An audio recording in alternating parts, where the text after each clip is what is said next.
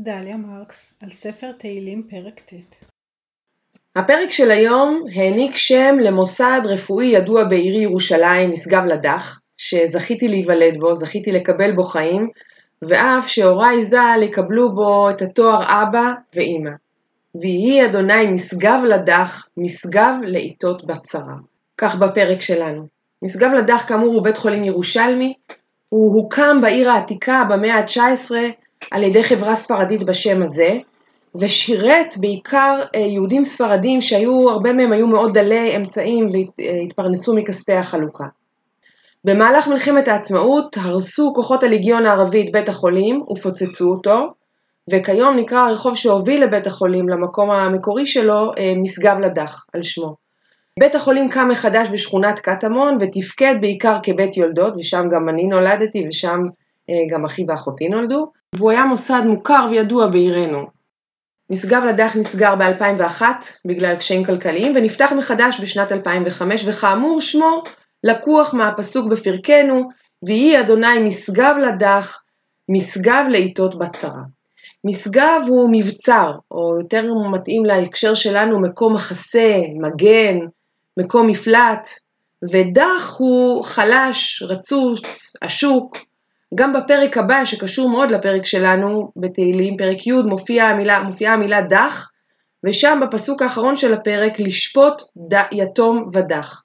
המילה דח קשורה גם לדיכוי, דיכאון, מדוכא, דכדוך, וגם למילה מדוכה, לשבת על המדוכה, שהיא השם של המכתש שבו משתמשים לכתישת גרעינים ותבלינים. כלומר, משהו ש, שדוחק, שלוחץ, שמדכא למעשה אה, משהו אחר.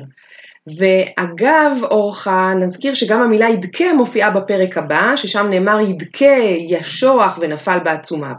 המשמעות של כל המילים האלה דומה, בכל המקרים מדובר בלחץ, או פיזי או נפשי, או גם וגם. גם מי שסובל מדיכאון הוא מישהו שעובר אה, לחץ או איזושהי קטישה נפשית.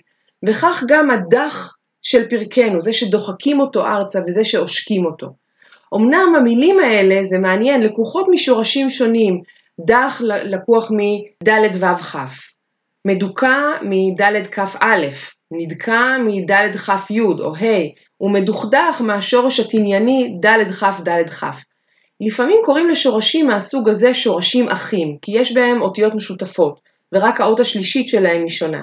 במקרה הזה ד' וכ' משותפות לכל השורשים האלה, של דוך, אה, דקה עם א', דקה עם י' ודכדך, ויש לעומת זאת הסבורים שהשורשים השמיים במקורם, או לפחות שורשים שמיים רבים, היו בהתחלה בעלי שני יצורים, ולא שלושה כמו שמקובל היום, והיצור השלישי נוסף להם מאוחר יותר.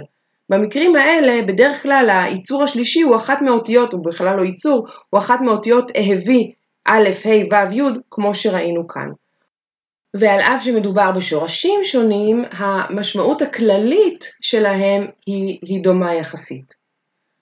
ומי ייתן שנזכה לראות בחיינו ובימינו את התגשמות הפסוק ויהי אדוני משגב לדח, משגב לעיתות בצרה, בכל עת ואתה במיוחד.